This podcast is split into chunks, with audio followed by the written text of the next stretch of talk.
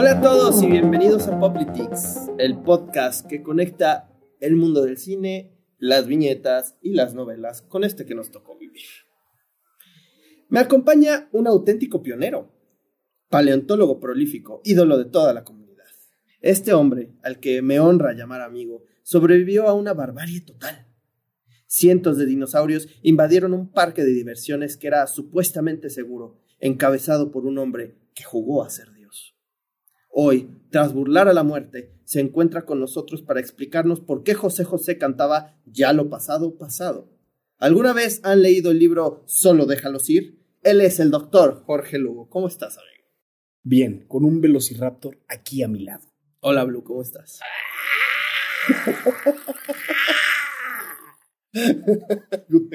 Para que vean la producción que traemos. Otra vez No le hice así, fue el velociraptor. También nos acompaña Majo de la Guardia. Hola, Majo, ¿cómo estás? Ya, es, ya, ya viendo más infraestructura en esta mesa y, y de repente como que, no sé. ¿Cómo estás, Majo? Bien, bien. Aquí siempre riéndome. Qué bueno, qué bueno que, que encuentras estas tardes entretenidas en lugar de, de lastimosas. Por eso me gustaría luego grabar, porque tu cara haciendo eso es invaluable. güey. Que yo no lo estoy haciendo, deja de romper la Le magia. estoy hablando al Velociraptor. Qué bueno. Qué bueno. Bueno, bienvenidos de nueva cuenta a este su podcast de confianza. Ese podcast que escuchan haciendo ejercicio, haciendo el quehacer. Y no es hoy el podcast. Ese podcast que escuchan cuando quieren perder la fe en este mundo. Eh, el día de hoy tenemos un tema interesante. Eh, estamos hablando de una de las franquicias de ciencia ficción que en algún punto pues también se puede considerar como horror, sobre todo en los primeros takes de, de la franquicia. Eh, y bueno, un- un- un- una película, una producción que, que le dio la vuelta a nuestro concepto de, de fantasía y de realismo y de cómo se podían plasmar ciertas realidades en una película. Eh, la primera dirigida por el señor, el señorón Steven Spielberg, Jurassic Park, eh, pues fue un, un punto y aparte en, en el historial fílmico de este mundo. Eh, y pues bueno, ya después viene un, un tiraje completo de, de producciones que incluyen tanto adaptaciones cinematográficas a, modo de largometraje como incluso series de televisión en formato de animación. También pues hay una, una vasta franquicia en, en cuestión de, de juguetes y coleccionables, eh, de atracciones en, en parques de diversiones y en general una, un foco nuevo a esta figura del ser eh, prehistórico, del dinosaurio, ¿no? Eh, algo muy, pues muy apasionante. Sobre todo aquí que tengo a mi amigo que es un gran fanático de los dinosaurios. Nos has contado incluso en este podcast que desde niño tienes esta afición. Me imagino que el ver un Jurassic Park, pues, pues es una exper- eh, fue una experiencia y lo sigue siendo, eh, aún si la ves en este momento y desde las primeras eh, eh, presentaciones de la franquicia. Eh, pues bueno, eh, quisiera comenzar con una pregunta muy básica en, esta edición, eh, sobre todo para ti que eres un gran fanático, insisto, de la, de la franquicia. ¿Qué te hace fanático de esta franquicia? Si te lo tuvieras que preguntar ahorita, ¿qué, qué, qué te atrae tanto hacia el mundo de, del Parque Jurásico? Es una buena pregunta. Realmente no me he planteado nunca la razón o la sustancia detrás de este fanatismo. Pero poniéndolo en la mesa, me parece que hay una fascinación humana con todo aquello a lo que no podemos tener acceso. Ok. Y los dinosaurios son eso. Son estas criaturas que transitaron los mismos, es decir, los mismos, las mismas calles, pero pues no había calles en ese entonces, ¿verdad? Ellos se la hacían, güey. Era la senda que abriré, diría Miguel.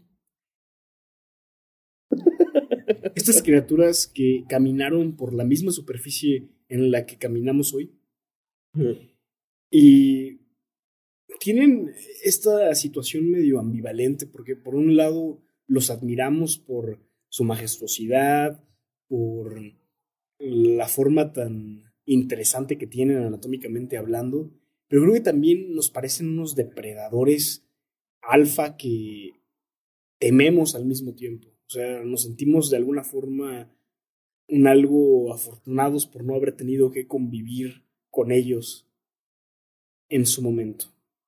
Es interesante porque la primera película de Jurassic Park eh, creo que representa muy bien esto que dices porque la primera parte de la película es esta incredulidad, ¿no?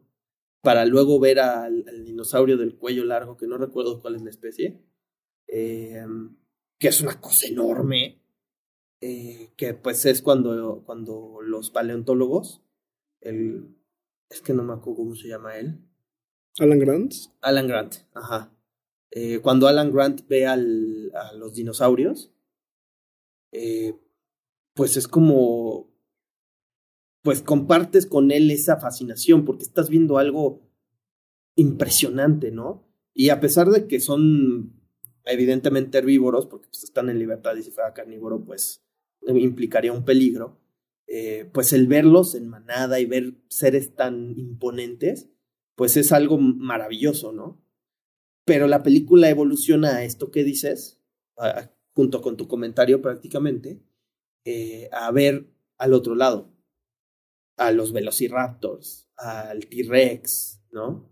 Que ya al final son, es la gran amenaza de la película, ¿no? Que todo se sale de control, que no hay eh, eh, medidas de seguridad idóneas para contener a seres como esos, para que pues al final pues desmadren el parque y, y pues nuestros protagonistas tengan que estar huyendo de velociraptors y del T-Rex, ¿no? Es que no comió. Por eso está tan inquieto. Es todo un ventríloco, güey. Eh, no sé de qué estás hablando. Pero sí, o sea, creo que ese punto que pones de, eh, sobre la mesa de que el ser humano está fascinado por esas, esas cosas que no puede tener o a las que no tiene acceso, es interesante como abre bocas a este tema, ¿no? Porque mm, me gustaría empezar a, ahondar un poco en, en, la profundidad de la historia de Jurassic Park, ¿no? Porque para los que no saben, y digo esto porque yo tampoco sabía hasta que me dijo mi amigo, Jurassic Park está basada en un libro. Yo creí que había sido algo eh, solamente lanzado para, para la pantalla y resultó que no. Es un libro que encima es un libro eh, sorpresivamente reflexivo, ¿no? Sí, es un libro bastante profundo y como dato curioso, antes de que siquiera estuviera terminado el libro, Michael Crichton ya tenía a tres de las productoras más importantes del mundo negociando por ver quién se iba a quedar con la licencia de, de su franquicia. Wow. Y la terminó ganando Universal con Steven Spielberg. Pero sí, es uno de los escritores más exitosos, porque antes de siquiera haber terminado el libro, ya tenía contrato para hacer la película. Que también tiene que ver con el concepto, ¿no? Sí, un parque de dinosaurios creo que es algo sumamente atractivo para cualquiera. O sea, si hubiera algo así hoy, sí iría. Como el mm. Bioparque Aventura. Bioparque Aventura. Bueno, al Guamerú. Al Guamerú. Sí, Sí, es, es, un, es un concepto muy, muy, muy, muy atractivo. Para empezar por lo visual. Porque, por ejemplo, lo veo más, eh, más adaptado a lo que sería hoy en, Jurassic World, en la primera entrega. Porque ya te lo ponen como un parque ah, muy al estilo de, de, Six Flags, por ejemplo. Sí, Universal Studios, Disney. O sea, que vas a ver al, al, que creo que es un plesiosaurio, ¿no? El que, el que tienen ahí como Shamu que le bajan el cadáver del tiburón y llega y se la traga de un bocado. Es un mosasaurus. Mándale. Y sí, aquí yo voy a estar quedando como pendejo constantemente porque de Velociraptor, T-Rex, Carnotauro y los Indominus no te paso. y el Indoraptor. El Indoraptor, sí. Eh, pero pero como que ya empiezas a ver esta dinámica de, de un parque de diversiones gringo, en donde pues tienes dinosaurios, pero de nueva cuenta se, se, te sale de control porque tienes esta nueva especie. Que me gusta eso, ¿eh? Que, que la franquicia de Jurassic Park no se, como que no se estanca, ¿no?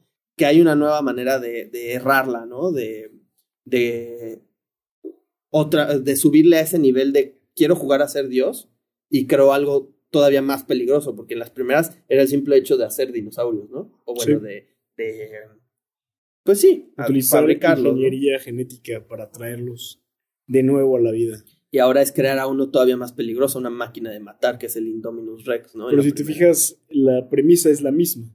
Es el ser humano jugando ya con el factor nuclear de la vida misma. Es Sí. ya metiéndose al código, al ADN, a esto que nos constituye a un nivel celular. Sí, la ingeniería biológica. Y creo que eso fue precisamente lo que le dio ese tono tan serio.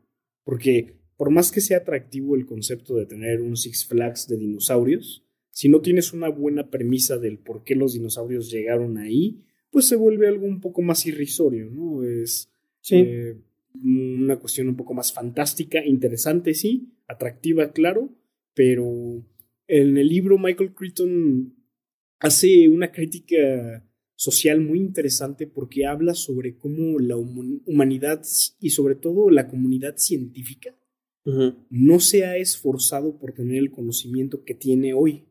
El conocimiento que manejamos y con el cual alteramos todos los ecosistemas es heredado. Es algo por lo que no tuvimos que trabajar.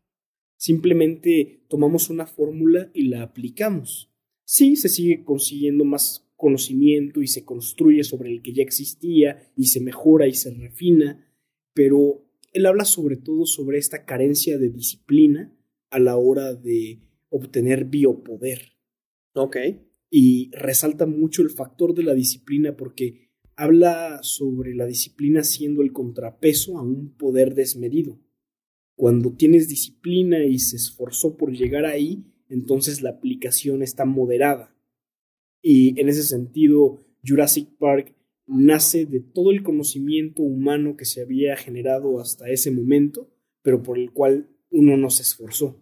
Simplemente se replicó y ya. Entonces, por un lado está eso y por otro lado, tú que eres también docto en las filosofías del mundo, vemos un utilitarismo en su máxima expresión, Sí, totalmente. Pues tienes este poder genético que ya en las secuelas, como bien dices, se explora más un poco en las implicaciones que tiene y vemos, por ejemplo, a esta chica Macy, que es básicamente un clon, y entonces ahí ves ya aplicaciones un poco más a la gataca, sin ahondar demasiado en ello, Sí. pero te lo presentan siempre como traemos dinosaurios a la vida, ¿para qué? Para lucrar de ellos. es impresionante. Sí, porque ni siquiera es como para, para un fin noble, ¿no? Es puro varo. Sí, Es un vato. Y, y, y creo que aquí, digo, eh, por algo siguen Politics. Entonces me voy a atrever a hacer esta extensión del tema. Pero volvemos al tema de los millonarios.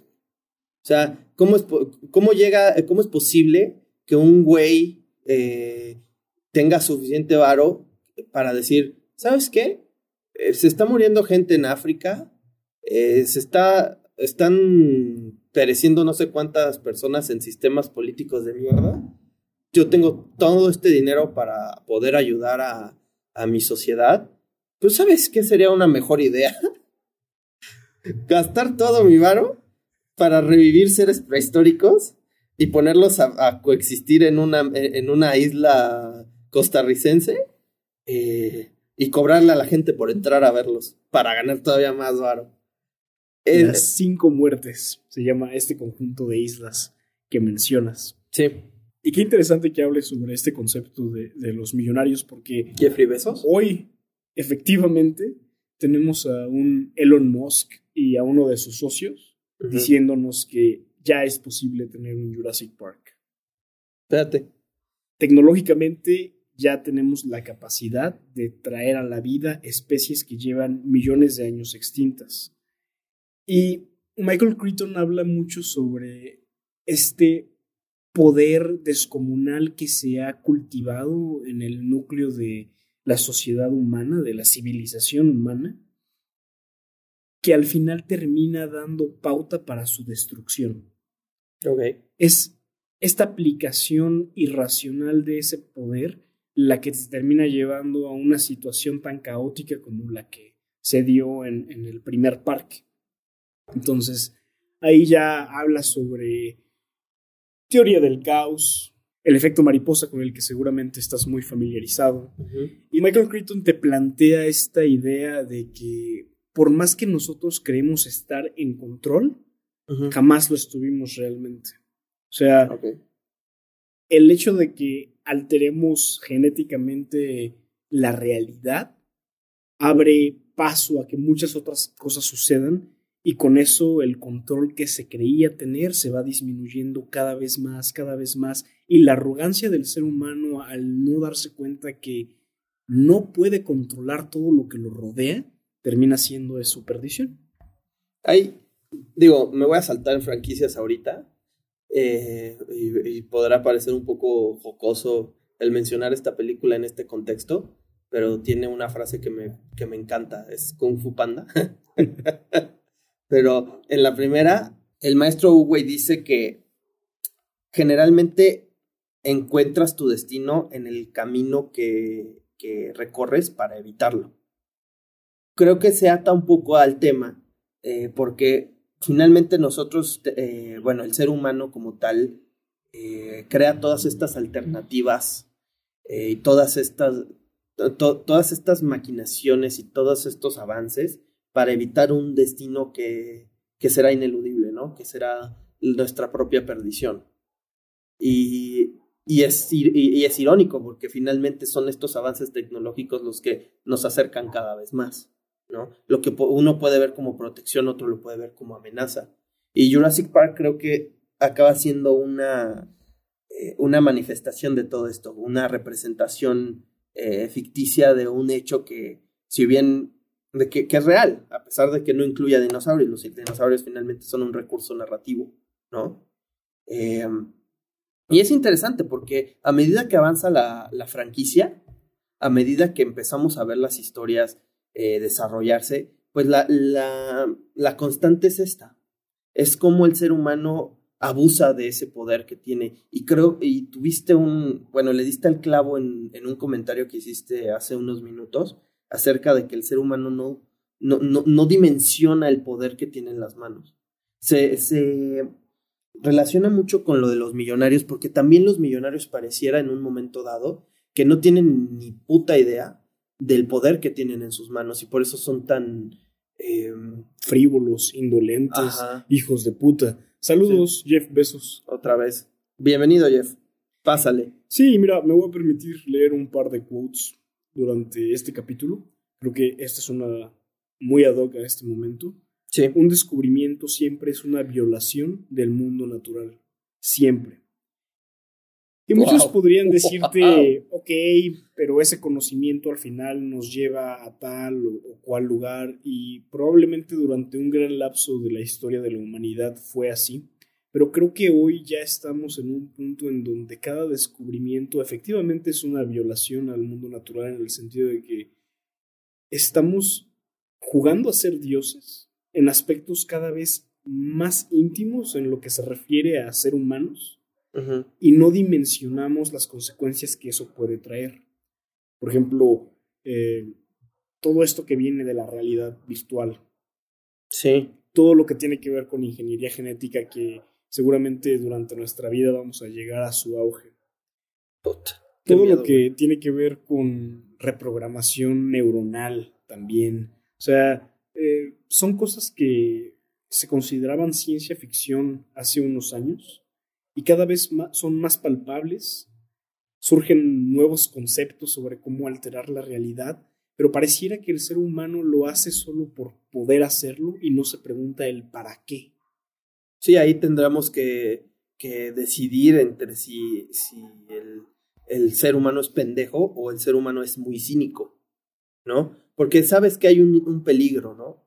Sea, no es posible que a estas alturas no, no te des cuenta de que la eugenesia representa o podría presentar un problema mm, mayor, o sea, mayúsculo en el sentido de que eh, para empezar tendría que ser un bien al que solo se podría acceder por dinero. Y, y si de por sí vivimos en una sociedad elitista, ¿qué pasaría si tuvieras gente que tuviera el suficiente poder adquisitivo como para acceder a una manipulación genética y, tornarse superiores. en la Segunda Guerra Mundial mataron a 6 millones de personas por menos que eso, güey. O sea, es como... Creo que la frase que, que dices resume muy bien todo esto, ¿no? Y es, y es impresionante porque entre más la diseccionas y entre más la, la reflexionas, es más cierto. Cada descubrimiento es, un, es una amenaza para el, para, la, para nuestro mundo, ¿no? Sí, es una violación del mundo natural. Y es interesante que digas que es una amenaza para nuestro mundo porque precisamente hay otra frase. Eh, seamos claros, el planeta no está en peligro. Nosotros estamos en peligro. No tenemos el poder de destruir el planeta, ni de salvarlo, pero podríamos tener el poder de salvarnos a nosotros. Aprovecho para recomendarles el libro de Michael Creighton. Es una trilogía. Ya me lo antojaste, güey. Es muy bueno. Muy, muy bueno. Si quieres, al rato te lo paso. Sí, güey. Es una trilogía. Son los dos primeros que sí vimos representados en la pantalla y el tercero no he tenido el gusto de leerlo, pero tiene que ver ya con, creo que, dragones. Entonces tampoco me llamó mucho la atención. Pero bueno, regresando a esta frase. Tenemos esta obsesión con ser los salvadores del planeta pretendiendo que nos interesa la vida de otros seres, los animales, las plantas, el entorno, el planeta como un ser también, cuando en realidad estamos simplemente pensando en nuestra supervivencia. Y es así, el planeta no nos necesita y el planeta tampoco se va a destruir por causa nuestra, nos vamos a destruir a nosotros. ¿Sí? Incluso si fuera un armagedón nuclear mañana, el planeta va a sobrevivir. La vida va a encontrar una forma. Sí, tú no. Y, creo que ese es el punto. Creo que la razón, la capacidad de razonar que tiene el ser humano le da un ansia de protagonismo. Como que viene, eh, como que nos viene de fábrica, ¿no? Tenemos esta estúpida noción de que somos eh, indispensables y que sin nosotros nada se hace. Y, y pues e, ese pensamiento es sumamente tóxico y peligroso en el sentido de que eh, al creerte eh, rey y señor de un, de un espacio determinado, el, que pues hasta es religioso, o sea, ya lo hemos dicho en muchas ocasiones, eh, yo, soy, yo soy católico, pero el hecho de que, te, que pongan al ser humano como comandante de toda la creación, a mí se me hace una soberana mamada, porque, la, porque para empezar no, no sabemos no sabemos de todas las especies que cohabitan este planeta. Yo creo que nos faltará al menos el 70% de descubrir, ¿no? ¿Cómo puedes comandar algo que no conoces? Eso es, muy estúpido ese, e, ese, ese predicado, ¿no? Y en segundo lugar, ¿qué controlas, güey? ¿A poco te obedecen los tigres? ¿A poco te obedecen los leones? Digo, obviamente si te lo agarras a madrazos eh, sistemáticamente pues, y lo domas, entre comillas, puede ser que empiece a seguir tus órdenes. Pero un, un, oso grizzly en, el, en la naturaleza, ¿cómo lo controlas? No lo controlas, güey. Y solo te estoy hablando del reino animal. Ahora hablemos de, de las inclemencias climáticas. Un tornado te mata por más que, te, por más que seas Elon Musk, güey. Si estás en Texas en un mal día y llega un tornado y no estás protegido, te fuiste a la verga, ¿no? Y, y creo que eh, creo que, bueno, es que de verdad que las dos frases que dijiste me, impresionaron, güey. Pues e, es, es muy revelador empezar a vernos como especie de esa forma, como, eh, como no indispensables, porque al mismo tiempo de que te baja los humos, es algo liberador, diría yo. Porque se te da mucho desde pequeño, y ustedes me confirmarán, se te da una responsabilidad estúpida por tu, por tu medio ambiente, que sí, obviamente debes de tener por respeto, pero no como, como comandante, ¿no? Como es que tienes tú la responsabilidad de, salvaguardar tu entorno porque tú eres mejor que todo lo que te rodea. ¿no? Sí, también estamos hablando de un mundo en donde las posibilidades individuales son nada en comparación a las corporaciones que son dueñas de básicamente todo lo que hay en este planeta. Entonces, es de nuevo lo que llegamos a comentar en otro capítulo. Otorgarle la responsabilidad a los individuos para eximirme a mí como gran corporación, como ser millonario, de la responsabilidad que me corresponde a mí, porque ellos eh, tienen esta gran fortuna o, gran poder acumulado como para así cuidar las cosas. Aunque ahí de nuevo caemos en esta noción que tiene el humano de creer que controla las cosas cuando la vida tiene la suficiente inteligencia y sabiduría para cuidarse a sí misma. Parecería que la única especie que perdió sintonía con esta noción hemos sido nosotros. Sí, y creo que lo, lo hermoso de, esta, de este comparativo que estamos haciendo es que cuando tú confrontas el poder, la noción de poder que tiene el ser humano con la, con la naturaleza y el poder natural y el poder de la vida intrínseco en sí mismo, el poder de la vida en sí, te das cuenta que, nuestro, que nuestra noción de poder es algo sumamente eh, ficticio, incluso me atrevería a decir, no hay amenaza que alcance, ¿no? Tú mismo lo decías, la gran amenaza que, que se le planteaba al ser humano y a su subsistencia, que podía ser una guerra nuclear, de ninguna manera privaría el, el, ciclo de la vida. Obviamente sería un, un setback, pero setbacks ya ha habido en la historia del mundo. Sí, mucho peores. Ajá. O sea, somos. Eh, de hecho, veía el otro día un video de mi cuate Dross que le dice eh, que está contestando preguntas estúpidas. No sé por qué me gustan esos videos, me encantan que, que, que, el güey se desespere. Eh, pero que una persona le dice que si todos, todos en el mundo, o sea, todos los seres humanos nos pusiéramos de acuerdo para saltar al mismo tiempo, moveríamos al planeta de órbita. Y este güey se encabrona, evidentemente dice, güey, ¿cómo es posible que creas que nosotros siendo tan insignificantes, siendo polvo, polvo cósmico, siendo una mierda, en un, en un, ni siquiera en un universo, en un planeta tan grande, creas que todos saltando al mismo tiempo moveríamos al, al, planeta de órbita. Es como si me dijeras que todas las pulgas en un perro, si saltaban al mismo tiempo, lo tirabas, güey. O sea, no tiene sentido, no seas idiota, ¿no? Y a esto te conecta, esto, esto te conecta, que puede ser algo jocoso, yo me río mucho con estas cosas, pero te conecta a este mismo punto. ¿Qué somos en este mundo? ¿No? ¿Qué, qué poder ostentamos realmente? El poder que tiene un ser humano es coaccionar a otro ser humano y punto. Sí, obviamente tienes el, el, poder de, de, esclavizar animales y eso está de la chingada, pero al final del día, ¿qué queda? Ese deseo de trascendencia que tiene el ser humano, de que píntenme para que quede mi, mi, retrato para las generaciones. Güey, no vas a quedar para mucho, para, para mucho después de que te mueras, ¿no? Y, no hablando en un, en un eh, no hablando de, de, manera metafísica, no hablando en el, en el, aspecto metafísico de esta afirmación, ¿no? Sino en el aspecto meramente físico, en lo, en lo que estamos dejando aquí. ¿No? Muy interesante, la verdad. Mm, no sé si tengas alguna otra quote, porque sí me quedé muy ganchado, güey. Espero que leas el libro en su momento. Lo voy a hacer. En la sociedad de la información, nadie piensa. Esperábamos desterrar el papel, pero en realidad desterramos el pensamiento. Ay, cabrón. A la madre. ya todos queremos leer el libro. Es un gran libro. Y lo interesante es que contrario a lo que muchos podrían pensar ahorita hablando sobre todo este aspecto un poco más filosófico de la obra, el libro también tiene mucha acción y acción de la buena. O sea, es un equilibrio perfecto entre toda esta deconstrucción humana, pero también dinosaurios sedientos de sangre. Oye, y, solo como para, este, como, para tener más noción, ¿quién dice eso o lo dice el narrador?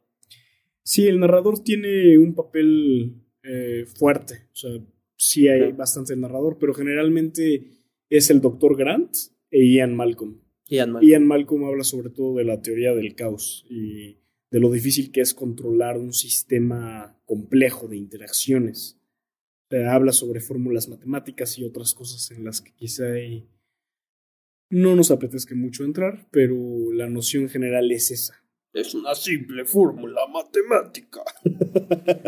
Saludos, episodio de La vida es más compleja que una fórmula matemática. Este, Sí.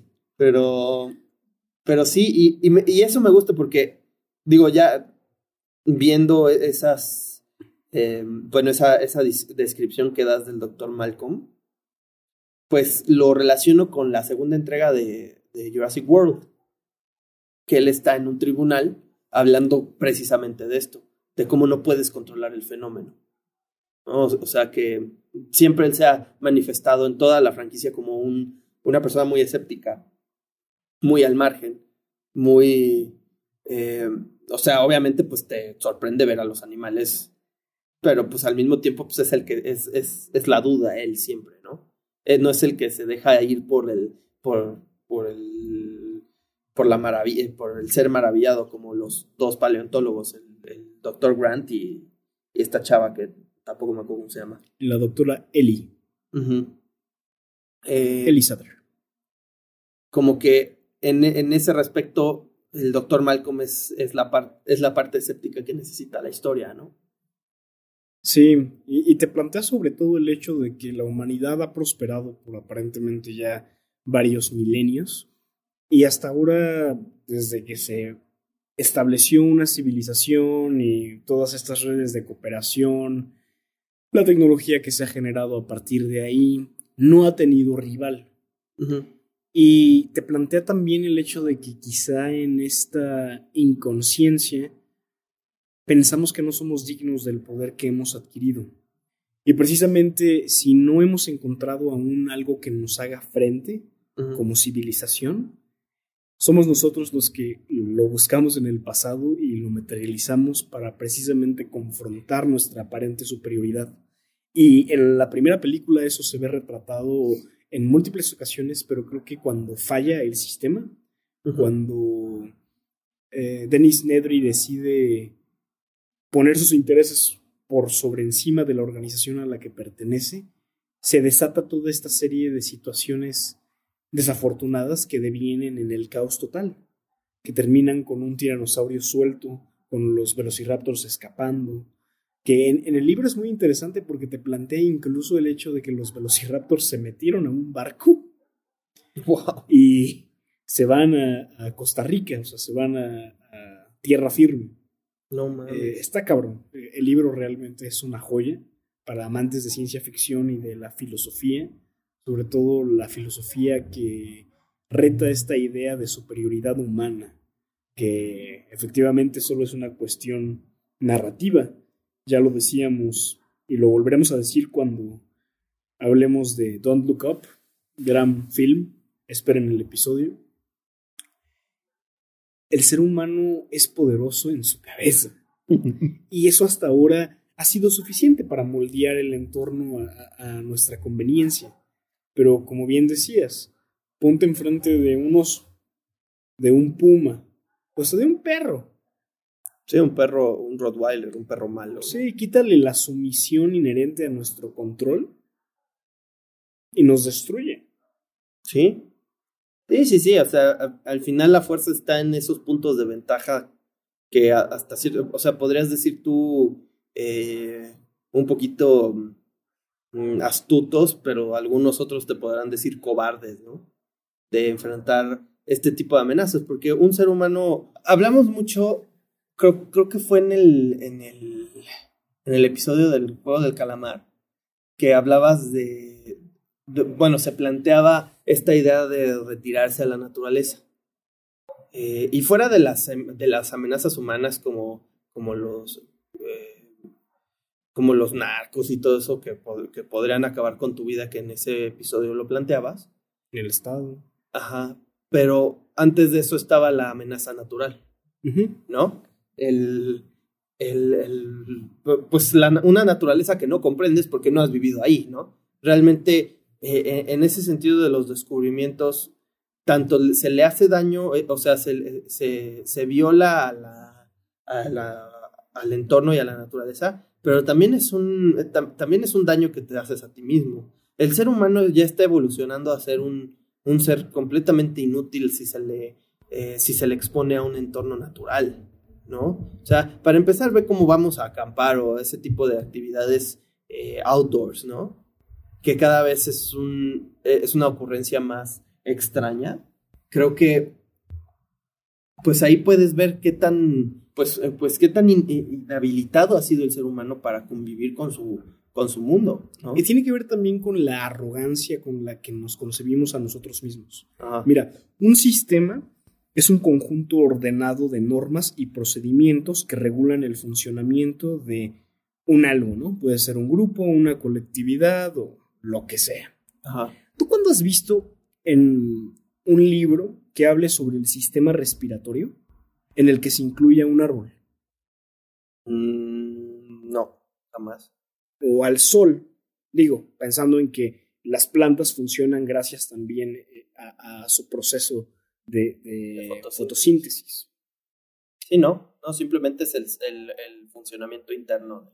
Ok, entonces agarra ese sistema respiratorio y quítale a los árboles, quítale todos esos productores de oxígeno que hay en el planeta, quítale al sol y donde queda. El humano es naturaleza, pero se dejó de concebir a sí mismo como parte de ella hace mucho, en su afán por controlarla. Sí, no, pero al mismo tiempo, al no poderla controlar, eh, como que la eh, ahora sí que la, que la rezaga un poco, ¿no? Y la antagoniza. Creo que ah, como autor tú sabes que uno de los principales argumentos que hay, sobre todo en la literatura más clásica, es el hombre contra la naturaleza. Sí. Y eso parecería que se ha vuelto un sello personal ya de la psique moderna. El hombre es en relación al poder que tiene de oprimir lo que no es él. Es una situación complicada porque habla sobre el poco conocimiento que tenemos sobre nosotros mismos en primer lugar. No nos concebimos como parte de un sistema fuera de nuestras propias narices. Y estoy hablando ya literalmente. O sea, esto del sistema respiratorio para algunos podrá ser irrisorio, pero es totalmente cierto. Quita los principales productores de oxígeno del planeta, no nada más los árboles, también las algas, eh, todo lo que genera este intercambio de dióxido de carbono y oxígeno con nosotros. ¿Y qué tenemos? ¿Un Marte quizá? No lo sé. El punto aquí es que cada vez nos hemos sustraído más ideológicamente y eso nos ha permitido destruir el sistema que forma parte de nosotros también. Al estar destruyendo reservas ecológicas, especies enteras, nos estamos haciendo un daño también a nosotros. Pero ideológicamente nos eximimos porque no somos eso, ¿no? Como, como ya se mencionó, somos los comandantes. Claro, y, pero, pero aquí lo, lo gracioso es que, obviamente, pues, si se cuentan las vidas que se han perdido eh, de otras especies en este proceso de, bueno, pues esta, en esta demostración de la soberbia humana, pues evidentemente es algo indignante, ¿no?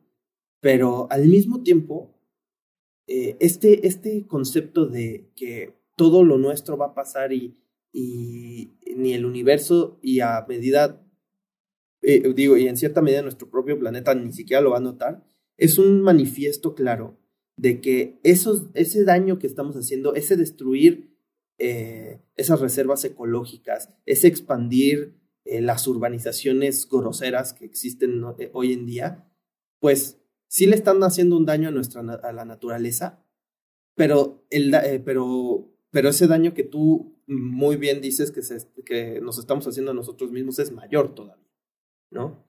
y es muy, es muy gracioso porque tanto la literatura como el cine, ya en, tiempos más modernos, han sido, han tratado de manifestar eso en en incontables ocasiones. Por ejemplo, no sé, un avatar, que Avatar le he citado mucho en este podcast por alguna razón, pero Avatar es una manifestación como de, de en, en algún, o sea, en el punto, en el foco principal de la película manifiestan que el ser humano está consumiendo otro planeta, pero eso implica que tuvo que consumir a uno antes, ¿no?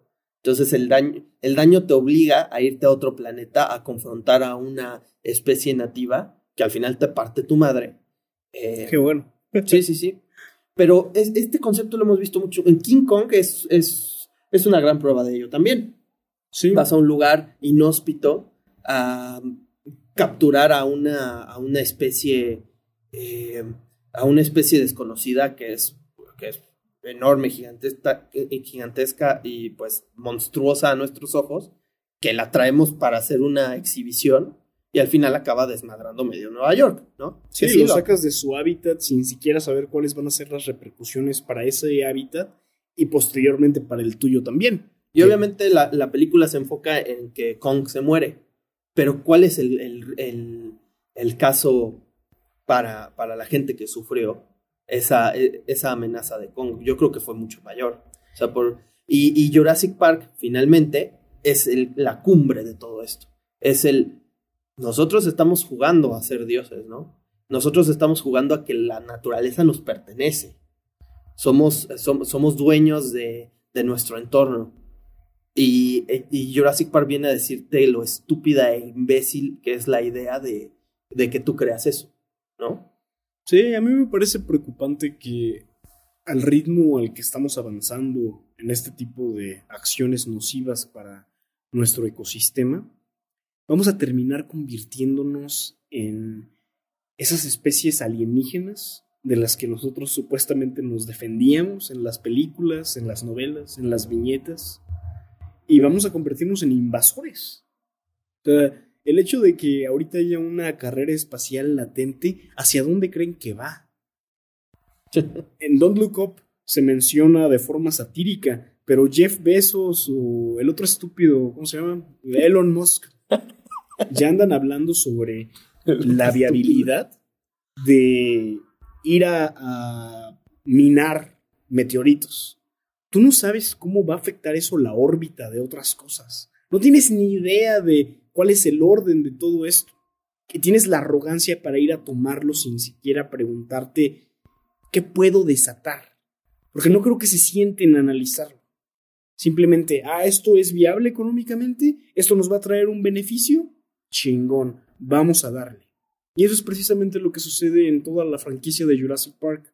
Y efectivamente me gusta mucho el hecho de que se haya ido transformando en algo cada vez más complejo, ¿no? Porque al principio era esta idea de capitalizar esta ingeniería genética en un parque de atracciones en donde simplemente te ibas a disfrutar de, de los dinosaurios.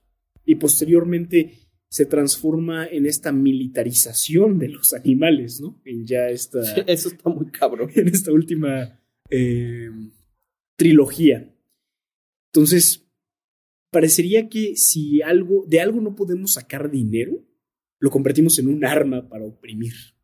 Sí, sí, no, o sea, y, es este constante, es lo mismo, o sea, como la, la naturaleza me pertenece, yo puedo hacer, eh, yo puedo canalizar su poder hacia donde yo quiera.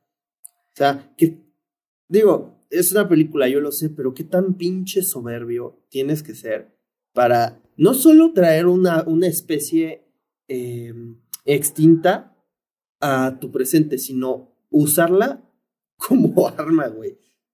Es, es, es, impresionante porque eh, dirán, es ficción, güey, ya bájale de huevos, pero yo creo que si esto existiera, eh, ni siquiera pensaríamos en hacer el puto parque sería directamente a que estamos, eh, estamos en una guerra contra Corea del Norte y sacas al pinche T-Rex y lo liberas contra ellos y a la verga, güey. Órale, ¿no? O sea, como, como que son estos supuestos interesantes, analizando el, el, e, esta, pues sí, esta soberbia humana de decir, pues yo soy dueño de todo este pedo porque lo comprendo, ¿no? Y esto de la carrera espacial se torna interesante y a la vez preocupante porque sí, finalmente es e, esta persona que tiene los medios de producción que no debería tener evidentemente porque si estás gastando tu puto dinero en, minar meteoritos en lugar de... Pues, eh, pues, es una elipsis a lo que veníamos, o sea, si tienes tanto varo, ¿por qué en lugar de pensar en ayudar a, a, tus, a los cohabitantes de este planeta, haces un pinche parque de diversiones eh, utilizando ingeniería genética eh, que asumo yo que es cara se queda piropo, ¿no? Y aquí es lo mismo. O sea, ¿cómo es posible que un pendejo pague para salir al espacio o para mandar gente a salir al espacio porque pobrecito no vaya a sufrir el, peligro de salir al espacio, ¿no?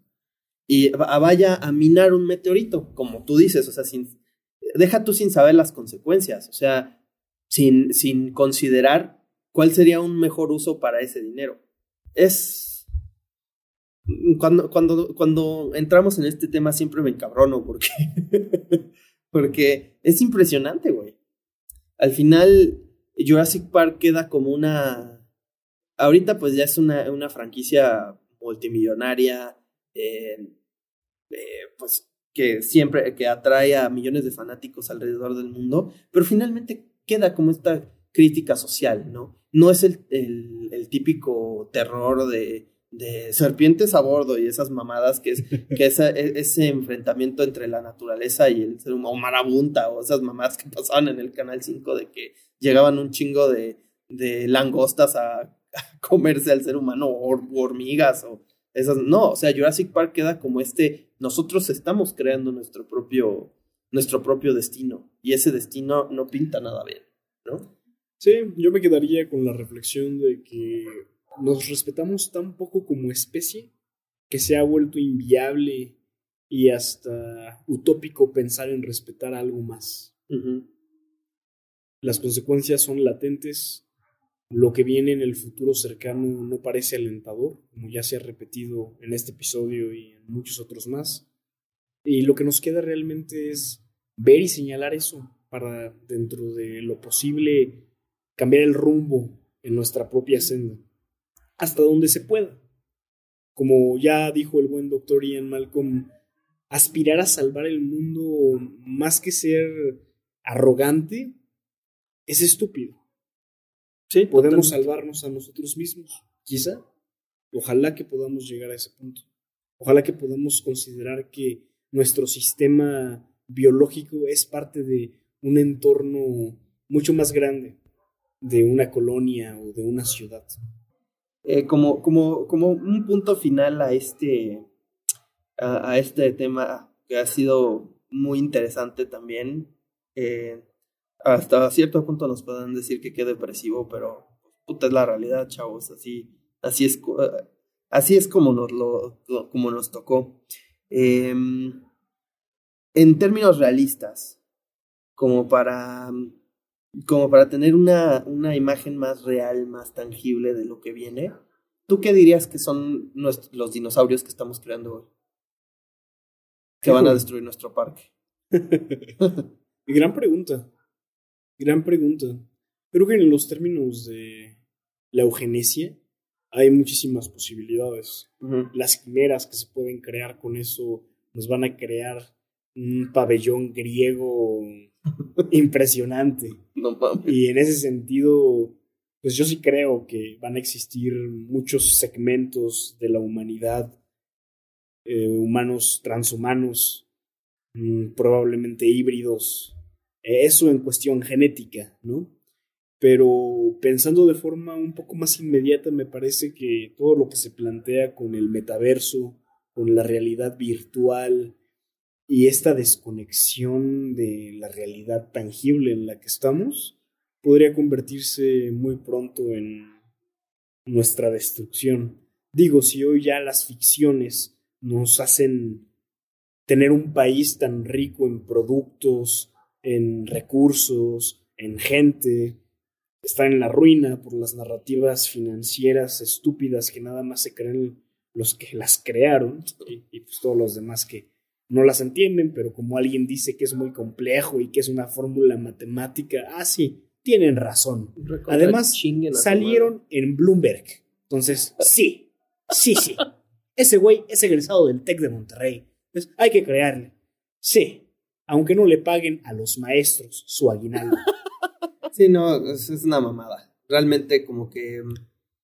Eh, pues sí, o sea, ya, ya entrar a estas a estas críticas, a, señalar personas, como lo hemos hecho desde el principio de este podcast, eh, pues es, mm, yo creo que es oportuno, ¿no?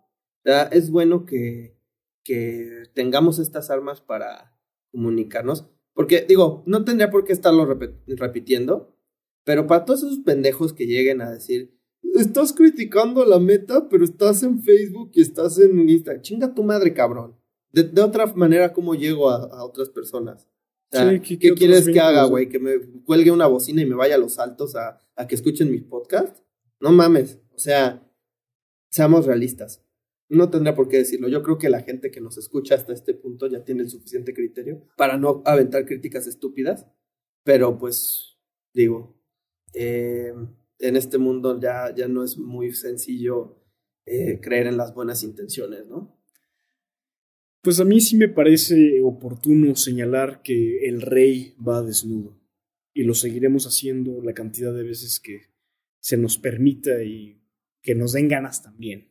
Y creo que, lo eh, creo que el punto alto de este capítulo es precisamente decir, no solo que el rey va desnudo, sino que, que, hay una que hay una fuerza en nuestro propio mundo que en segundos lo destruiría. Ah, hay muchas veces que, eh, en las que el poder humano nos aterroriza. Y obviamente, pues sí es atemorizante tener tanta gente con tan mala voluntad y tan malas intenciones como para amenazar la vida de su prójimo en pos de beneficios rácanos, ¿no? Pero, pero es bueno saber que ese poder, esa manifestación de poder, finalmente vale para puro chorizo, ¿no? En términos muy doctos. sí, o sea, a nivel cósmico, a nivel planetario, probablemente sí.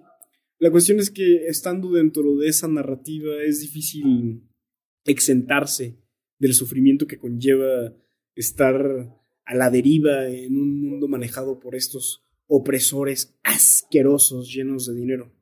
Sí. Bien, no nos queda más que continuar para salir de aquí. Es correcto. Y bueno, pues de nueva cuenta creo que em, es bueno decirlo de vez en cuando. Eh, es un placer conversar contigo sobre estas cosas. Es un placer, Majo, que estés aquí escuchándonos. Eh, gracias por ratificarnos y gracias por producirnos. Es, es un placer. De verdad que eh, les, comparto que la semana pasada no grabamos y fue un, un hueco en la semana que no es fácil de llenar. Eh, me llena estar, en, e, estar aquí con ustedes.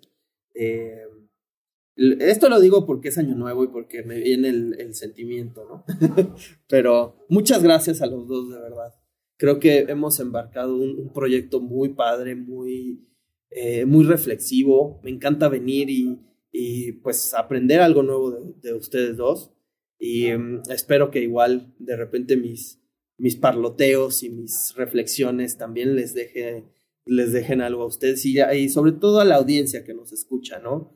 Muchas gracias de verdad por darnos la oportunidad de, de entrar a, sus vidas de esta forma, de reflexionar con nosotros y de pues de tener estos pequeños momentos en donde detenemos eh, las actividades mecánicas del mundo para ponernos a pensar en cómo realmente funciona.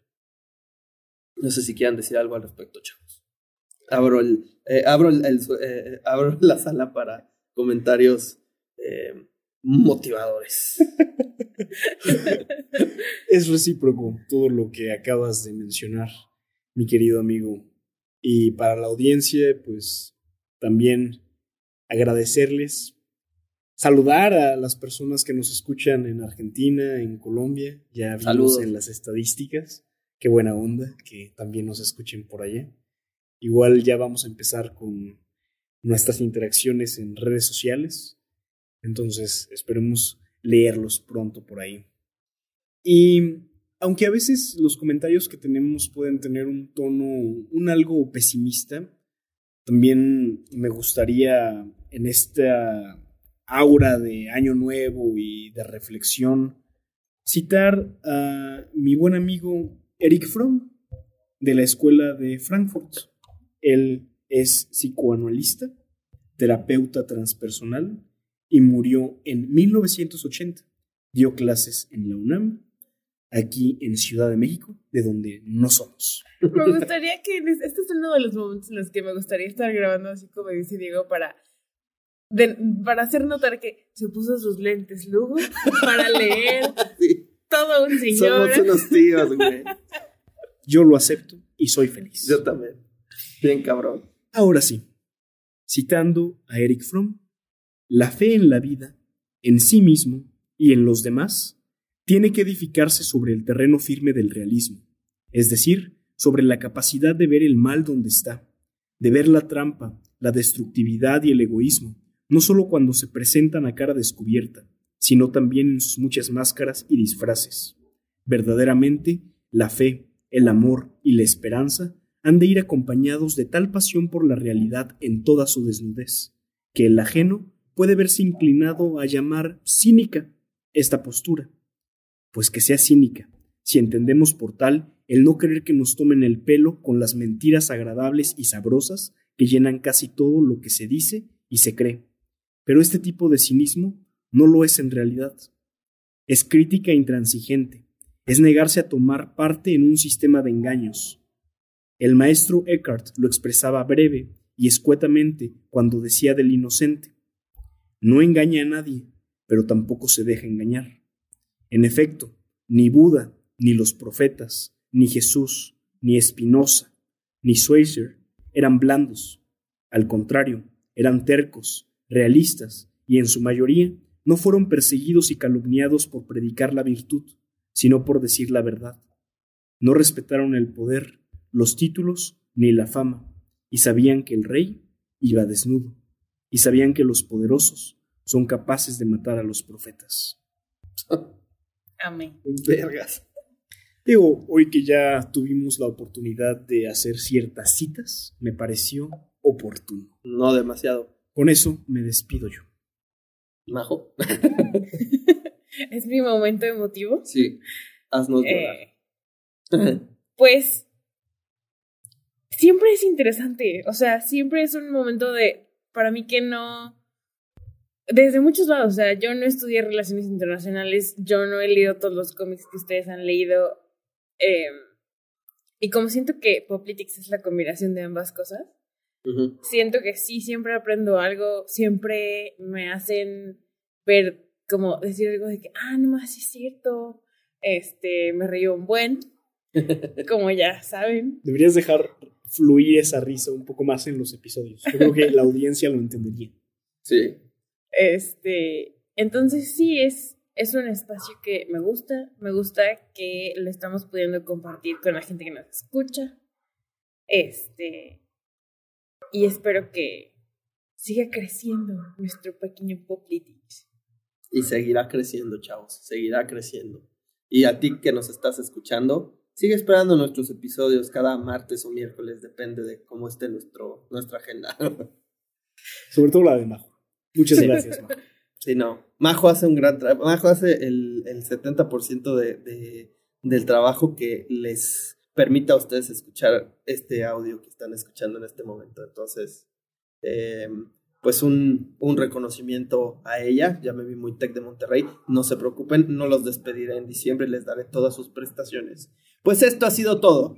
Mi amigo y maestro del cincel, Jorge Lugo, Majo de la Guardia en los controles y su servidor, les decimos gracias. Ahora felicitaré a mis buenos amigos de Poplitics por comenzar un año más con este gran proyecto. Citando al doctor Ian Malcolm. Lo lograron.